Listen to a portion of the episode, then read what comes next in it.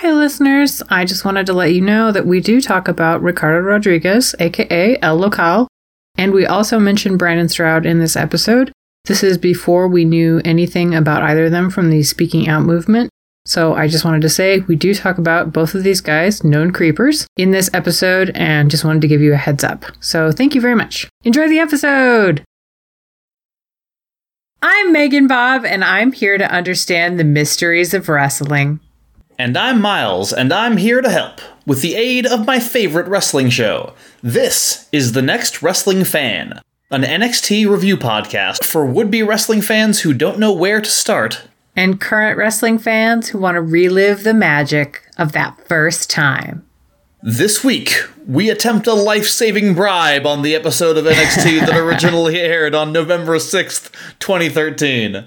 In this episode, lots of short matches, followed by Cassius Ono and Luke Harper beating the piss out of each other for 12 minutes. Yeah!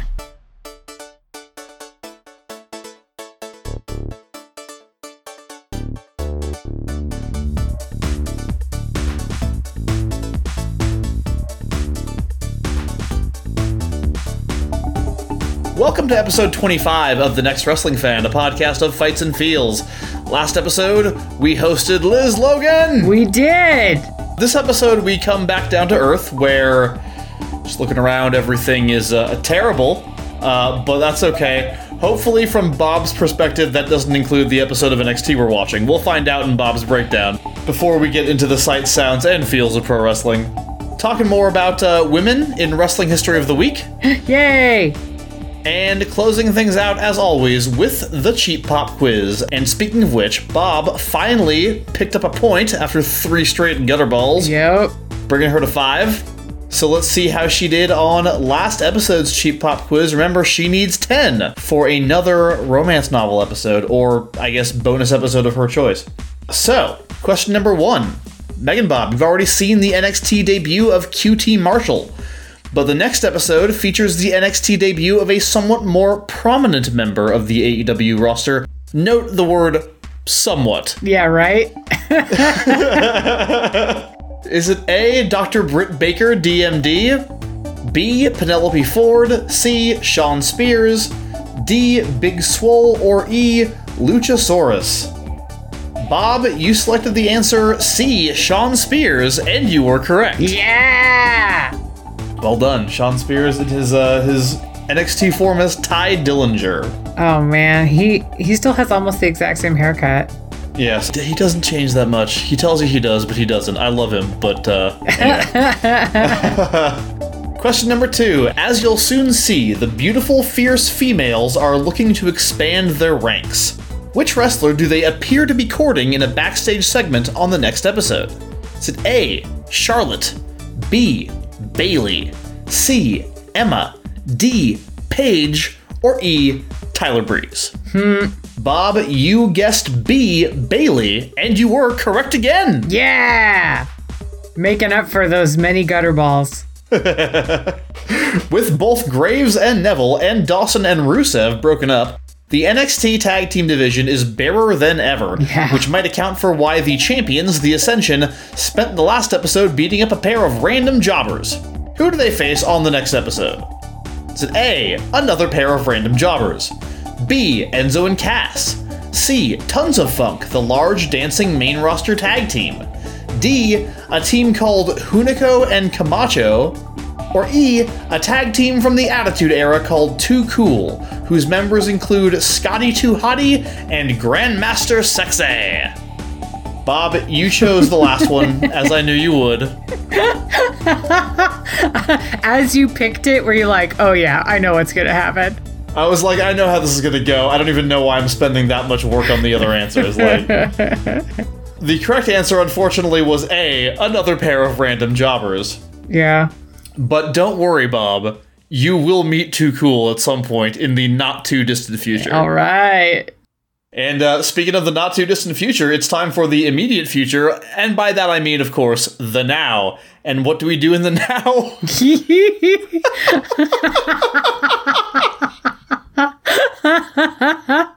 no, I like it. We're gonna sit here with this. Oh, we do Bob's breakdown in the now. so it's time. Bob, Break it on down. take it away.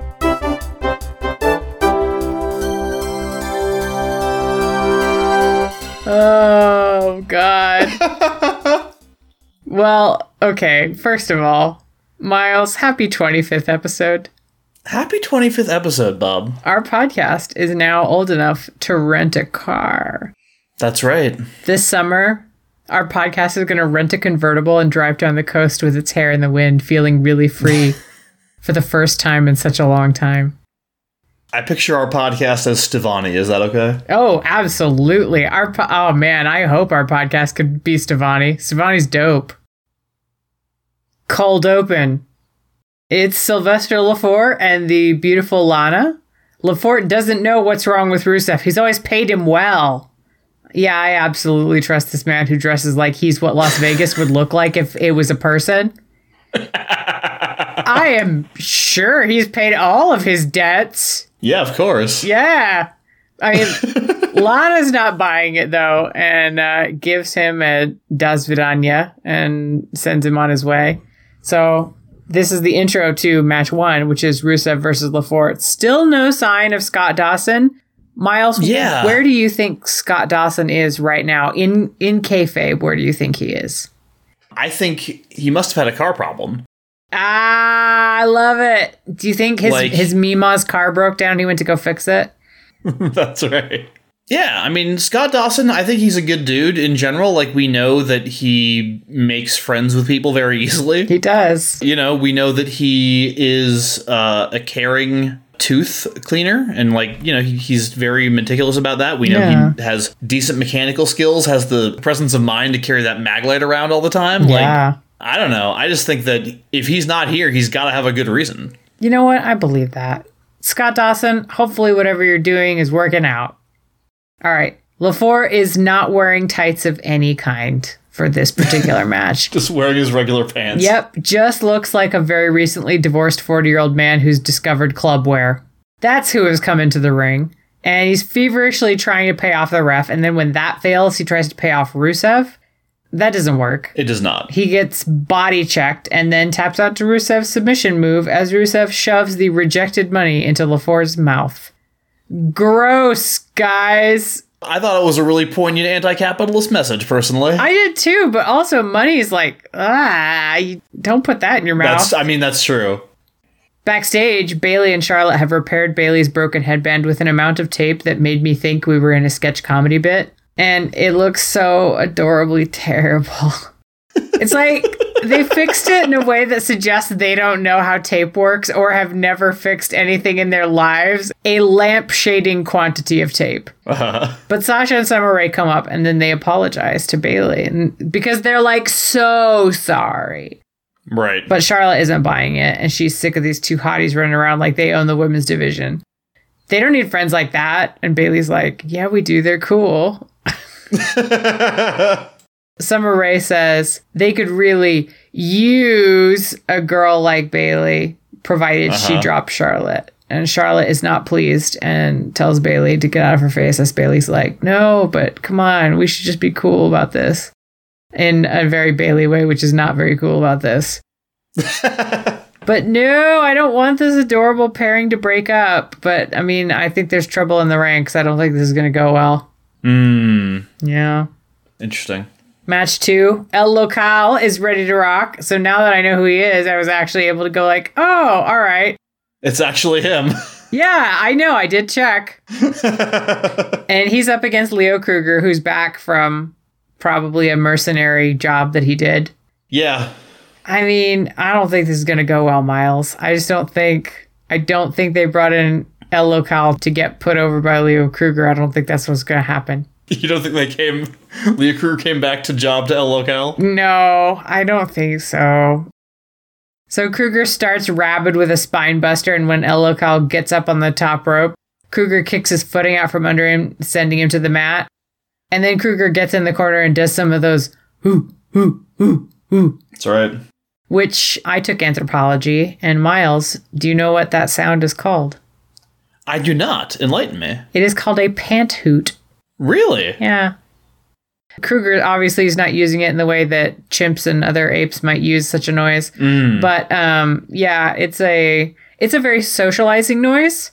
Like if you're close to somebody else or if you're like trying to deal with something, you would, that would be like a noise that you might make. Do you think his use of it implies that like he spent some time living with wildlife?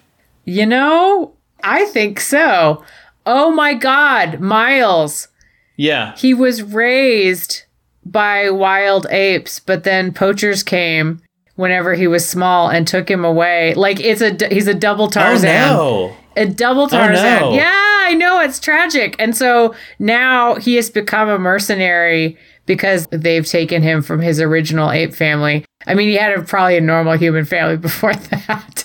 and then now he's one of them, but hopefully he can find, you know, the gentle, well, not all apes are gentle. Chimpanzees are violent as fuck. But you know, some gentle ape energy in his life and uh, return to being a peaceful termite and leaf eater. Anyway. So Oh. anthropology is great. And Kruger locks in a submission move and El Local taps, ending the match. I want to point out that Kruger hits El Local with the slice, which I believe had been the finisher he was using previously. But after hit it, which is like, like uh, that like roll move where he rolls forward and then hits you with the clothesline, like the jumping clothesline. You know what oh, I mean? yes. And so, but he does that to Local, but then instead of pinning him, he like hits him a few more times, and then he locks in that submission hold. Yeah. And so it makes me think that's usually the, you know, the in match terminology that suggests that they are transitioning to a different major finisher. Interesting. Because, like, he hit the first one, but then, like, wanted to do even more. So this is a new finisher. You know what I mean? That's usually what that means. All right. That's good to know. Thank you. Yeah. Backstage, Paige and Emma are yelling about whose misfire from the previous episodes was a mistake and who did it on purpose. Paige is tasked with being the one who believes that Emma decked her on purpose. Paige says in this disbelieving voice, You hit me, Emma! And like, it's wrestling. Getting hit seems like the whole raison d'etre of the Yeah. of the entire thing. and then Paige storms off, and Emma's like, "That girl's not right." Match three. Oh, that's right. We have a tag team division.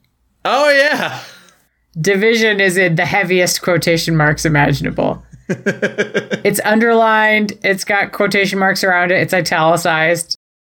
The jobbers are already in the ring, and one of them is Troy McLean, and my brain kept autocorrecting to Troy McClure the entire time. You may remember me from. Such matches as the ones whenever I got my ass kicked. Actually, this is uh, NXT Television's first glimpse at Troy McLean. Oh no! And uh, so you may remember him from from this match, uh, and then from another match he has like eight months from now. Ah, Uh, wow. as- aside from that, don't get used to him. I'm not even doing a whole ring the bell segment for it. okay, fair enough. So, nah, the Ascension are going to devour them. But the audience is chanting, Let's go, these guys, which I think that might be my favorite chant. So, Travis Tyler is the jobber chosen to be sacrificed, and mercifully, it is a quick kill. As Yes. they soften him up for a minute and then do their tag team take out of him. I just want to say, nothing else about this match matters. The only thing that matters, Miles, and I think you'll agree with me on this, is that Travis Tyler is wearing a singlet with a full landscape of a snow capped mountain on it, and it is majestic as hell. That is definitely the thing that matters. Why even have the match? They could have just come out, showed off how cool a singlet was, and said, and by the way, the Ascension wins. Bob, several episodes ago when we talked to Chris Newton, Yes. we discussed how you would feel about the Ascension going forward. I suggested that you were at the beginning of an upswing with them, like you were just going to keep liking them more and more for a while. Chris wasn't sure that was the case. I'm, I'm curious if we can get like an Ascension check in. Where are you at with them right now? Like, because that was very perfunctory. Yes. I like the Ascension a lot, but I like the Ascension whenever they are doing dumb shit. I don't Uh-huh. like them as much whenever they're wrestling unless they're doing interesting matches, I suppose. these are not interesting matches. I mean, it's still Conor O'Brien is a very strong guy, and it's interesting to see him do strongman things. Uh-huh. But for my money, the times when the Ascension are the most fun is whenever they are doing weird graveyard shenanigans, whenever they're doing their backstage promos, whenever Right. they are coming in and going out and they're just like hovering and weirdly. Everything but their wrestling, in other words. For the most part, because I mean, they don't get to wrestle anybody that stretches them in any way. I don't see anything Sure. new out of them performance wise. But they're not being given a lot to work with. This is obviously not their fault. So I'm I'm okay with it. I think they did what they could with this situation. Sure. All right, all right. Well, we'll see what going forward. I still think there's uh, good times to come. Yay. Now, Miles, Yes. does squashing a jobber put people over, or is squashing a jobber more of a hey, remember me? I am also on the roster kind of thing? It, de- it depends on the scenario. I think there's a lot of value in squash matches. Like, I think squash matches are really important. It's hard because it's like I'm thinking about this in a specific context of WWE and knowing what WWE is and Mhm. like the fact that they don't really care about tag team wrestling and the fact that you know so often you see this even this day you see this so often cool you're the tag team champions uh, go out and have a jobber squash i guess because we don't have anything for you know like we haven't Wow. we don't care what you do. We just know that we're expected to have a tag team division and we have absolutely nothing that we want to give to you. So, in that context, it's frustrating to see the NXT tag team champions in a squash match because you don't feel like it's doing anything for them. On the other hand, you think about 2013 NXT, you know, the Ascension, despite being champions, are still pretty new. Like, Yeah. we saw them team up for the first time Yeah. on this show. You know what I mean? So I think in their position, especially in position of it being very developmental, 2013, they're the champions, but they're not that established, and the tag team division isn't that great. I don't know. I still think it's valuable for them to be seen just absolutely wrecking some random nobodies, you know? Okay. I mean, I do enjoy it because, but there is like a oh, this is just feeding time at the Ascension Pen. Sure. As true in this episode as it was in the last episode. yeah, pretty much. just like oh, they're getting hungry. Throw them a donor. Right, but like at some point you do have to throw them people who are not jobbers, you know, because Yeah. otherwise it's like, what are we doing? Speaking of fucking tremendous jobbers, Mm. I don't even want to call him a jobber, but match four. So Mojo Rawley comes out bouncing around the Yes. place like he did two lines in the bathroom and then slammed a Red Bull. and then in the ring already, so we know he's a jobber, but such a good jobber, the best jobber, is Ty Dillinger, aka Shawn Spears. The bell goes, and Dillinger gets in a solid thwack to the chest of Rawley, and then he dances away. And he starts flexing his pecs rhythmically and like giving the audience this sort of like, ooh, look. It's everything I wanted, Miles. it's the best jobber we've ever had and he gets Rawley down and stomps on his chest, and he's relentless, kicking Rawley in the face and locking in a submission, then getting his fingers up Rawley's nose. Rawley battles back and slams Dillinger back down onto the mat. But Dillinger's back up, and then Rawley gets down onto all fours and is holding himself back and doing that little dance in place with his legs, like he's a dog about to lose his mind because you're going to play fetch. Which I know it was meant to evoke a football thing, yes. no, he looked like he was pretending to be a puppy. and then he tackles the hell out of Ty Dillinger, ramming his back into the corner, and he gets him down onto the mat. And then Rawley does his jumping butt dunk on Dillinger's chest, hooking the legs for the pin, and it's over. I just want more Ty Dillinger. This is the best Shawn Spears I've ever seen. You are absolutely going to get more Ty Dillinger. He's a ways away from doing the thing that made him a thing briefly. Okay. okay. Oh, wow. but but we will get there. All right, match five. Luke Harper is back. My favorite swamp cultist. Yeah. And then my favorite surf boy is also here. So we get Cassius Ono. Yep. I feel so vindicated by this match because their previous matchup felt like such a fucking letdown. And all I want is for this match to be good, Miles. That's all I wanted, and I got my wish. That's what you said at the time, and I was so happy when you said that because I knew you were going to get it. Oh, it's beautiful. Cassius Ono does this huge drop kick as soon as the bell goes. And then the two of them are just doing strong big boy stuff of like trading blows, knees, kicks, all of that. Because they're both well over six foot. Yeah, six four and six five respectively. Noodle boys. They're beefy noodle boys. They're big like fucking uh manicotti noodles. Ah, I thought you might say manicotti. Man, that's great. That's delightful. What a fun word. So, manicotti. ah, manicotti. Harper picks up Ono and just throws this huge dude over his head behind him, and he follows it up with a spine buster. So Ono is collapsed on the mat, and Harper just butts him with his head, using his head to shove Ono across the mat and roll him over like a huge scavenging predator, just trying to get at something. and Harper locks in a hold on Ono, and Ono reaches up to grab Harper's beard. Hey, Ono, what does that beard feel like? I need to know for fanfic reasons. Hit him up on Twitter. He's not doing much these days, unfortunately. Oh no, yeah. I'd be like, hey, just not for any creepy reasons, but can you tell me? you tell me what Brodie Lee's beard feels like. yeah, just the normalist exchange. So he gets out of the hold and Ono gets Harper to fall out of the ring.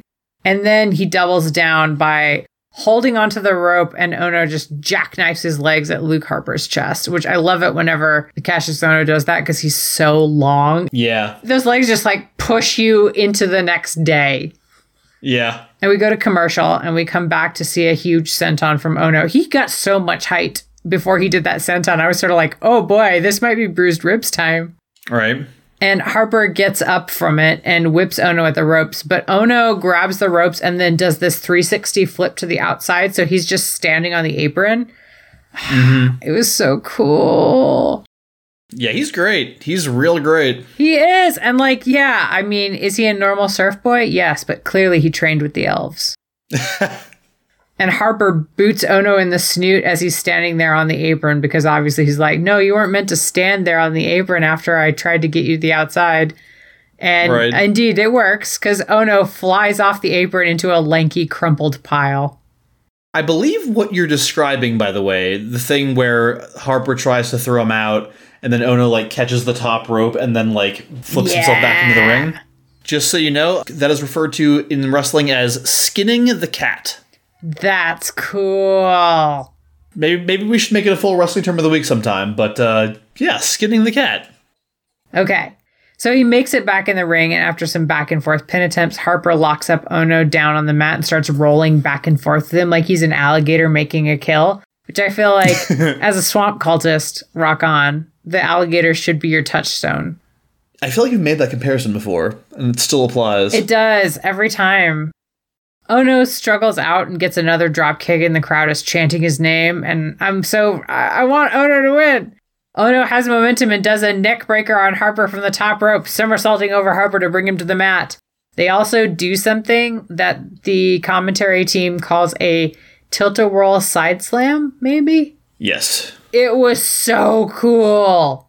It's what it sounds like. It's like what if you both sort of tried to do that hip swing thing from swing dancing back whenever swing dancing became really popular again for a moment in the early aughts.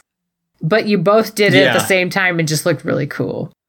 It's like Harper basically what he does is he lifts up Ono and spins around with him, but all in one motion. Ugh. And like the lift, the spin, and the come down are all like a single fluid motion. Tilt a whirl moves are beautiful when they're pulled off right. So good. And there's a moment that seems definitively like oh Ono is going to win the match. After a big elbow, and then he t- tangles up Harper and he's got him down on the mat. But Harper still kicks out, and then the match ends for real with Harper doing his discus clothesline and pinning oh Ono for the win. Yeah.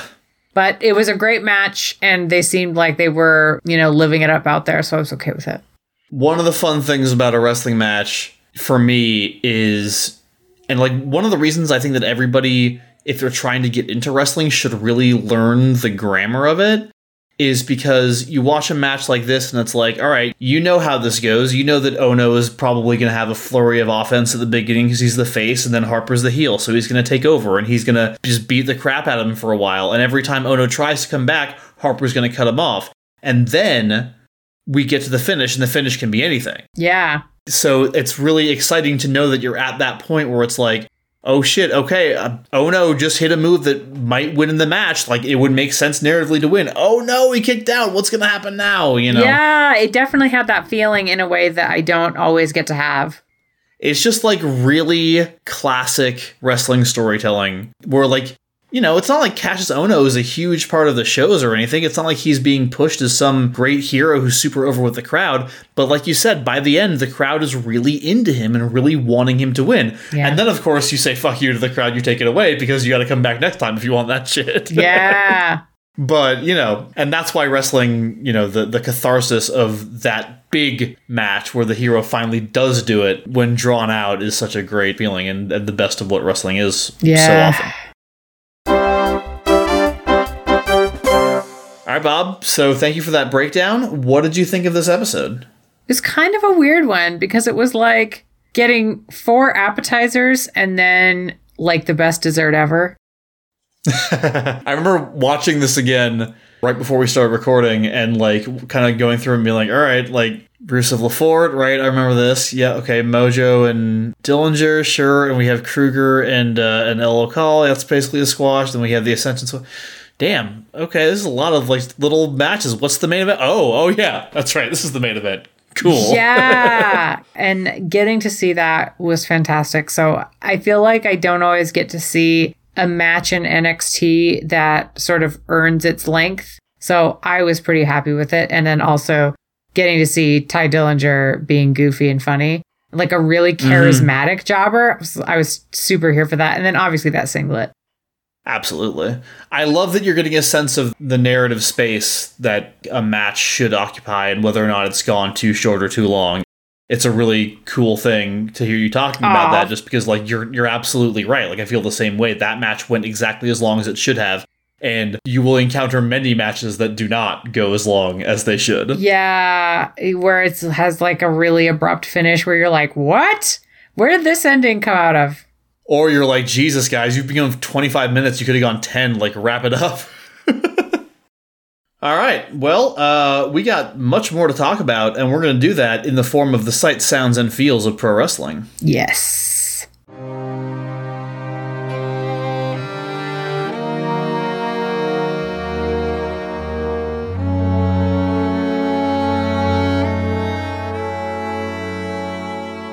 So, Bob, for this episode, what did your elf eyes see? Hashtag butt watch. Hashtag butt watch. What do you got? Ty Dillinger's underoos are purple and have a silver screen print on them that makes it look like his butt is gift wrapped.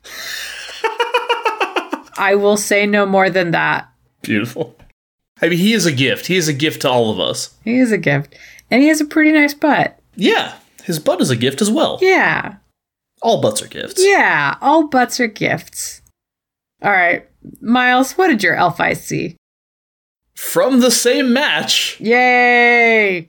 hashtag crotch watch. Oh boy. Yeah. Yeah. Because I don't know if you were looking at what Mojo Rawley had going on in that one, Bob. Yes. But Sharon and I spent, like, actually backed it up and uh, were trying to determine what that was going down the front of his tights. At first, we thought it might be like a, a necktie. and then we were like, no, it's not a necktie. Is it like an exclamation point? I thought for a moment it was like an arrow going up or possibly an arrow going down. It's actually like somebody ripped Mojo's tights apart at that very spot right over his penis, but instead of penis, there was like a void. yeah, it's very weird. Uh, The color scheme as well reminds me of Dr. Seuss oh, that's interesting. because it's that bright primary, like yellow, red, blue. That's true. I actually had another doctor in mind, though, Bob, Oh, because yes. for me, the more I stared at Mojo Rawley's crotch, the more it began to look to me like the Kraken reality Yes. from uh, the fifth season of, of the new Doctor Who. Yes. Oh my God. It's just Mojo Rawley's crotch. All right, Bob, what did your Vulcaneers hear? I honestly, I don't fucking know because what I what I heard doesn't make any goddamn sense. okay. There's Renee Young saying about Leo Kruger. One time I saw him Googling ghost prisons. what, What? the fuck does that mean? Ghost prisons? And I was like, I can't have possibly heard ghost prisons. And the closed captioning in- insists that it is ghost prisons, but what I also heard was ghost prisons. How did I miss this line? And then Alex Riley, I think, even says ghost prisons. But it, but no one goes really any further into it. It's just stated and then left there. So what did your Vulcan ears hear, Miles? My Vulcan ears heard at the very beginning of the episode Lana, who is very much not Russian. I don't know if you picked up on that. Where is she from? She's from California. Oh, wow. uh, she was trying to speak Russian in this episode. Oh boy. At one point, Lefort was talking about how Rusev is his client. She was like, something like, was like, no, it's me, Cleon. And she's like going between Spanish and like French. And, and I, I was like, dude, that does not sound like Russian. I mean, God, I guess it's possible that she really does know Russian and I'm the one showing my ignorance here. But in that case, I'm more than willing to admit it. I mean, I don't know enough about Russian to say. I I Yeah, exactly. Yeah, we're we're in the dark about this. We know nothing. If you speak Russian, that's cool. I just want to say, Yeah. I was going to say, tell us what what any of this means, but also just you're really cool. All right, Bob. What did your human heart feel? I'm pretty sure you know what it felt. Just I think I do. so much love for that Ono and Harper match.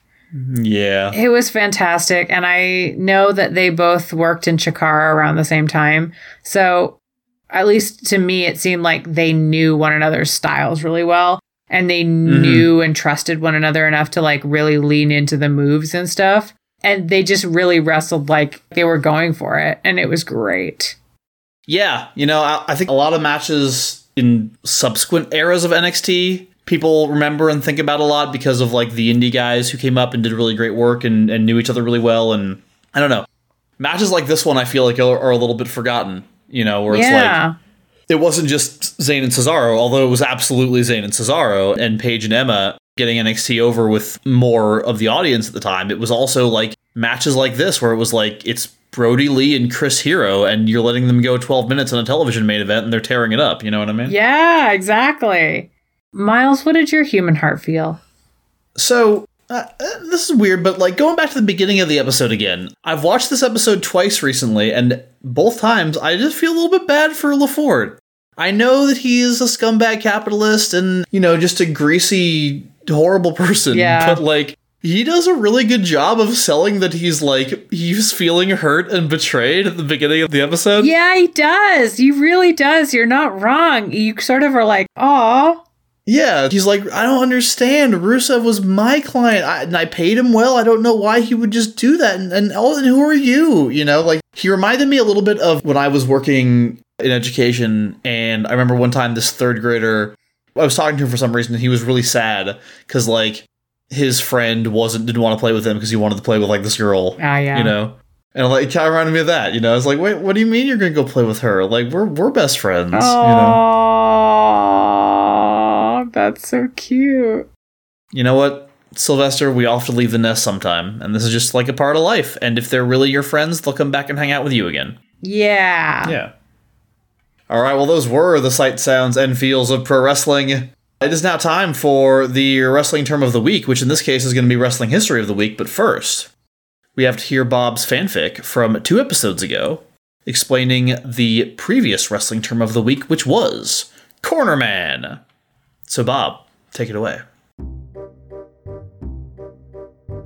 The match was over, and Morticia had patiently waited backstage Nice. after being sent there for stomping on Mr. Incredible's hand with her spiked heel boots. She'd only drawn a very little blood. Not worth the fuss they'd raised, surely. Gomez came back, collapsing heavily at her feet and laying his head in her lap. My love! You were so vicious, so uncaring. I loved it, Gomez said, wrapping his arms around her waist. Morticia smiled. Darling, you say the loveliest things. I'm only sorry that I couldn't have defeated him and returned to your side more quickly after you were ejected from the match. Now, Gomez, don't torture yourself. That's my job, Morticia purred. Oh, Tish, and you do it so well. What were you thinking as you drove your heel into Mr. Incredible's hand? Morticia smiled wistfully. I was thinking that if his wound gets infected, we might have a funeral to attend. A funeral! You know how I love those. They remind me of when we first met. But, querida, do try to avoid drawing the referee's attention next time. I need you by my side, as I am at your side for all of your matches. Gomez took her hand in his. Of course, my love. I was overcome with bloodlust in the moment. You know how I can be. She kissed his forehead in apology. Gomez beamed up at her. That I do, my corner queen. I wouldn't have you any other way. Yeah! Oh, Those characters came courtesy of Rafael Medina, who is the beautiful composer of our theme song. absolutely. Oh, thank you so much, uh, Rafael, for those characters. Thank you, Bob, for that fanfic. That was beautiful. I fucking love the Addams family. I so I've been to it. know. All right. Well, thank you so much, Bob. Uh, it is now time for wrestling history of the week. The wrestling history that we're going to look at this week is women's wrestling history, part two. Yay! So, this was something that we started doing back on episode 20, and I am presenting to Bob some snippets of the history of women's wrestling through the lens specifically of WrestleMania that I have been working on for uh, a while now. It's kind of an ongoing project that somehow never gets finished, but that's okay. Someday it will be, and then it will be great. Yeah.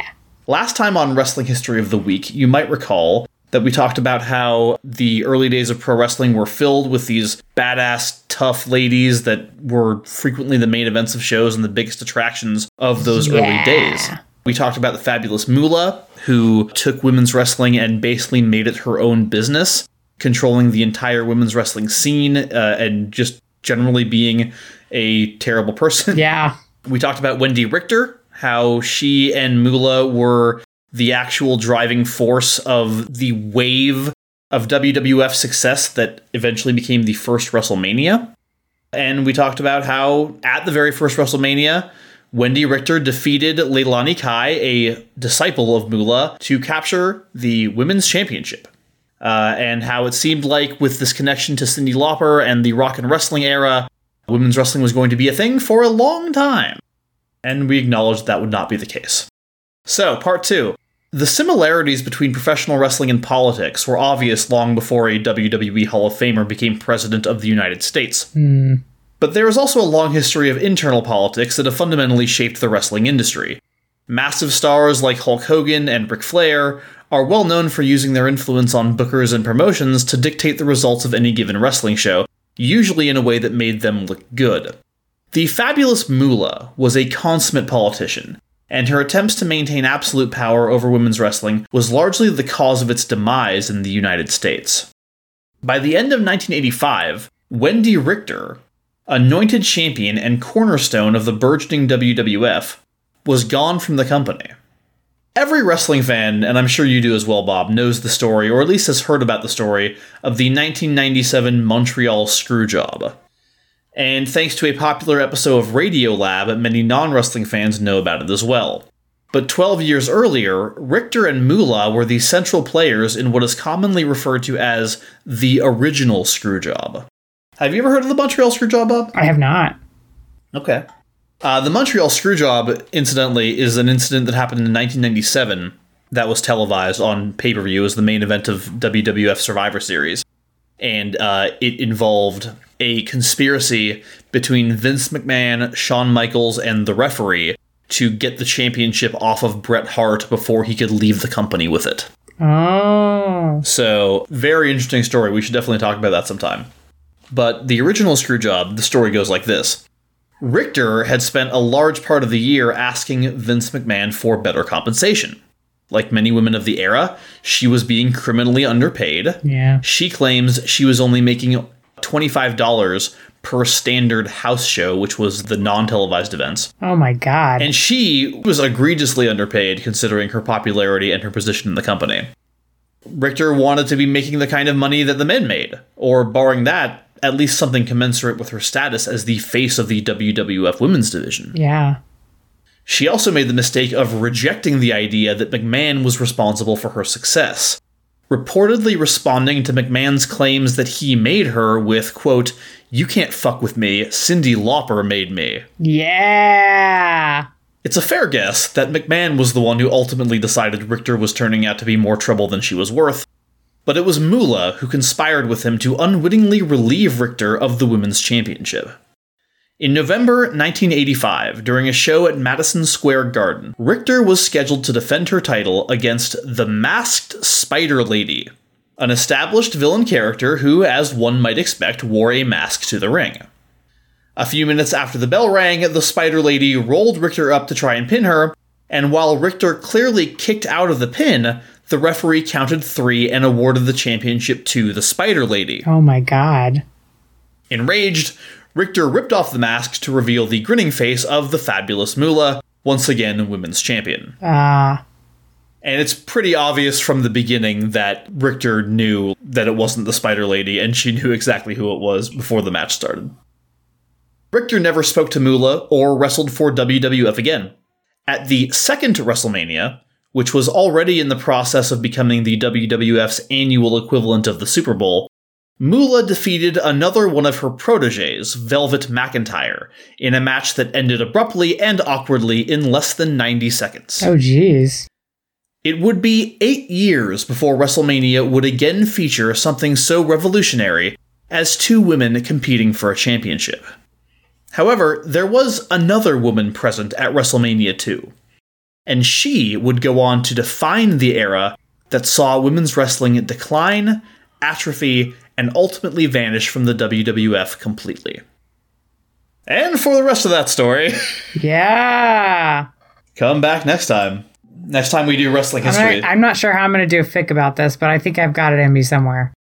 I don't know how you are either, but I appreciate your being game enough to try. And anyway, you will once again have two weeks Yes. because on the next episode, we're having uh, Jeff B. Lee on the show. Yeah. So that's going to be a ton of fun. it is. I'm really excited. yeah, I'm I'm very stoked that he's coming on. All right, so uh, it's about the end of our time here, Bob. But we have to finish things off with the cheap pop quiz.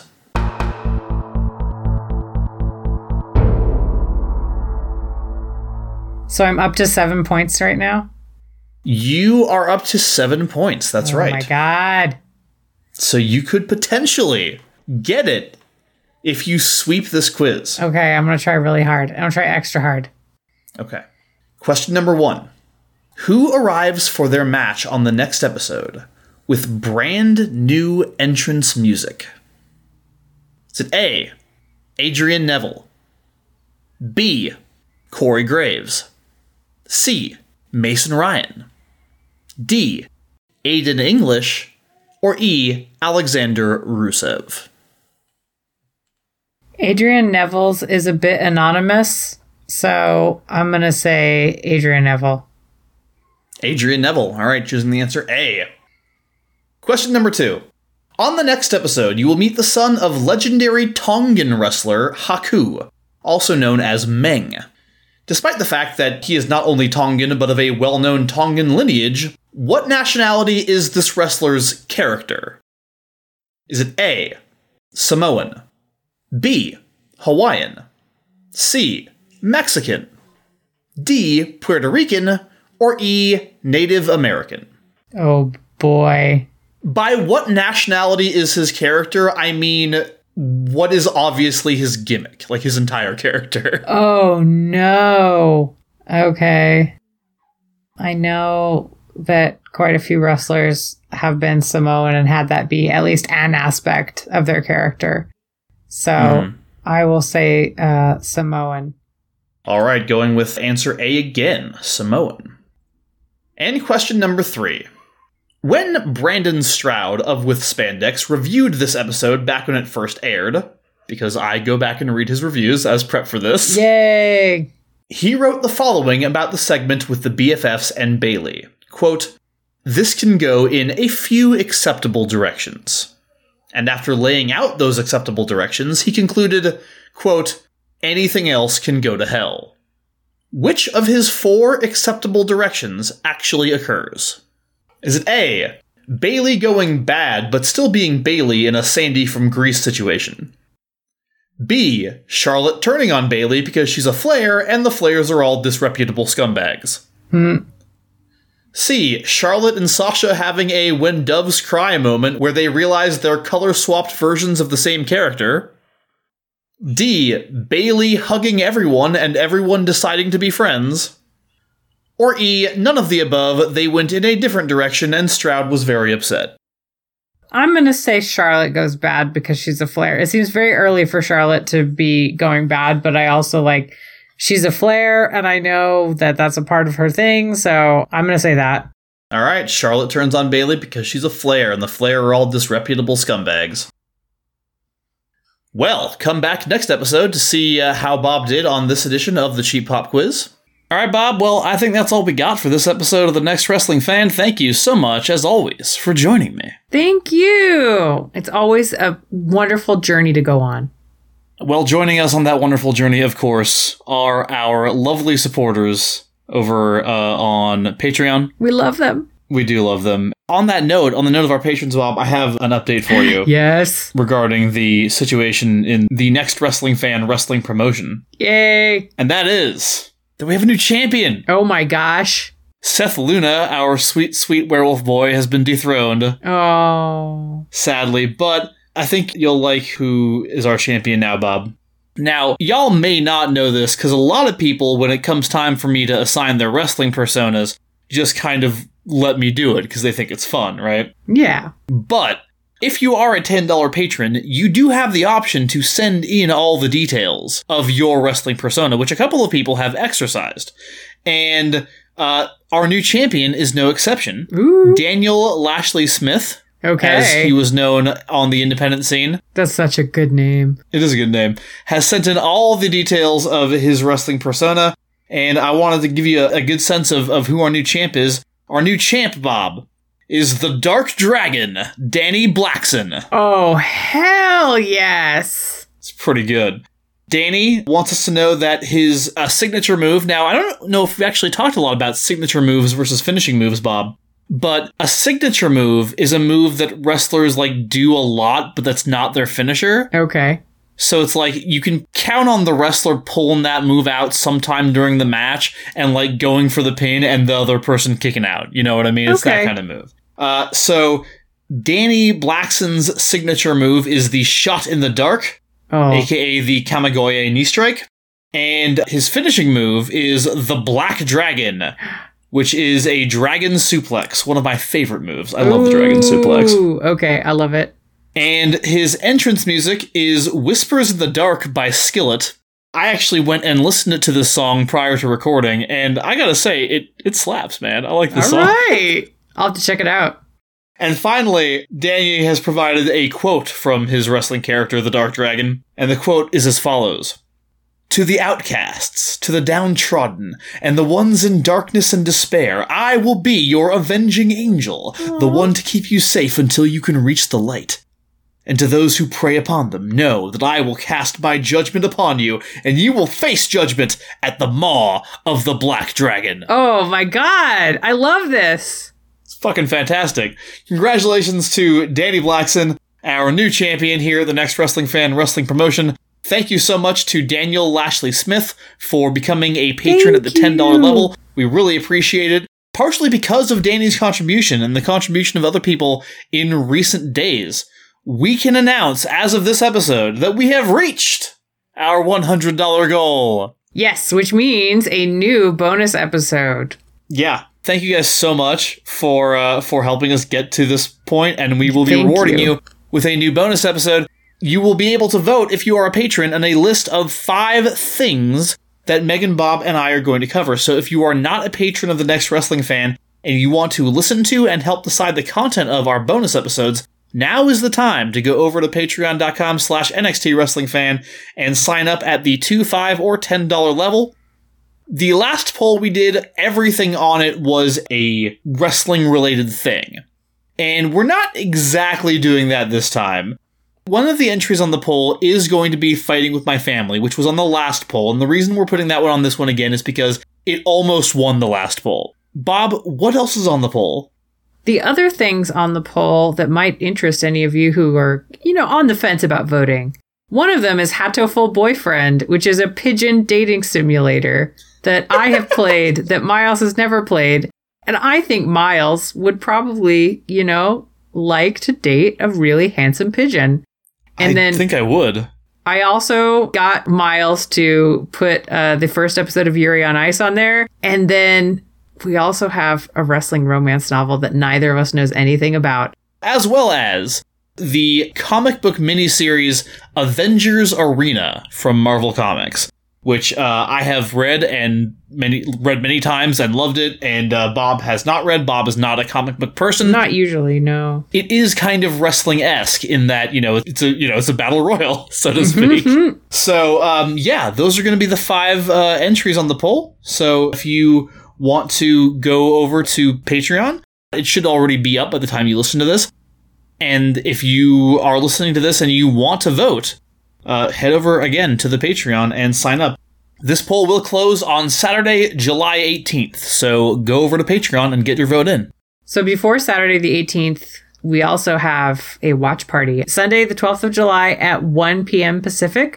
And we'll be Yeah. watching several wrestling matches. We're not quite sure which ones yet, but they will feature no cishet white dudes. It will be all people of color, queer people, women. It's going to be amazing.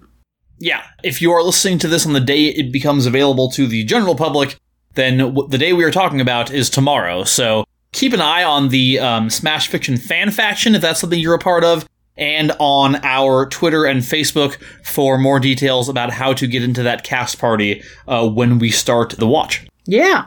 All right, thank you so much once again to all of our patrons. We really appreciate you. Thank you so much to all of our listeners, even if you're not patrons. We very much appreciate you as well. We love you all, and we will see you in two weeks with the next episode of The Next Wrestling Fan. Bye.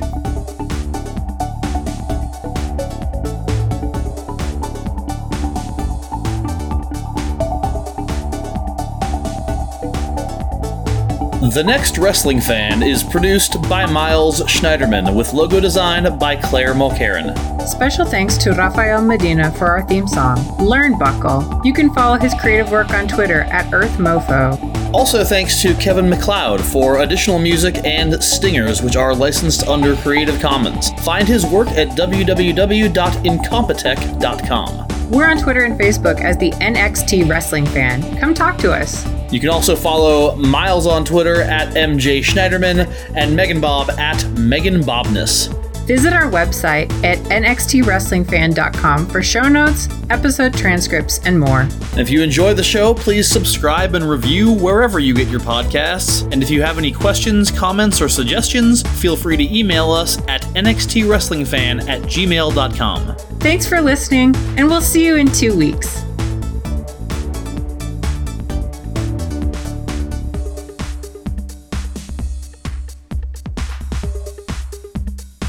I don't have any answers, Miles, nor do I know what a ghost prison is. I mean, I assume a prison for ghosts, or possibly a prison run by ghosts. Yeah, oh, a prison run by ghosts or for ghosts. Yeah, it's true. We don't know. Yeah. Or maybe the ghost of a prison, like maybe a prison, you know, like Died in a fire. to the extent that to the extent that a prison can die and like fall off of fall out of like human memory and slip into the cracks, you know, between between the knowledge of people or what you know, that, you know what Yeah, I'm talking I about. You read science fiction. Yeah, I know. I totally know what you mean. There's a lot of options. Who knows what Leo Kruger was Googling, but something about ghost prisons. We should really try to find his AO3 account. Oh my god. Leo Kruger's AO3 account. That's a place where, where nightmares go to be born.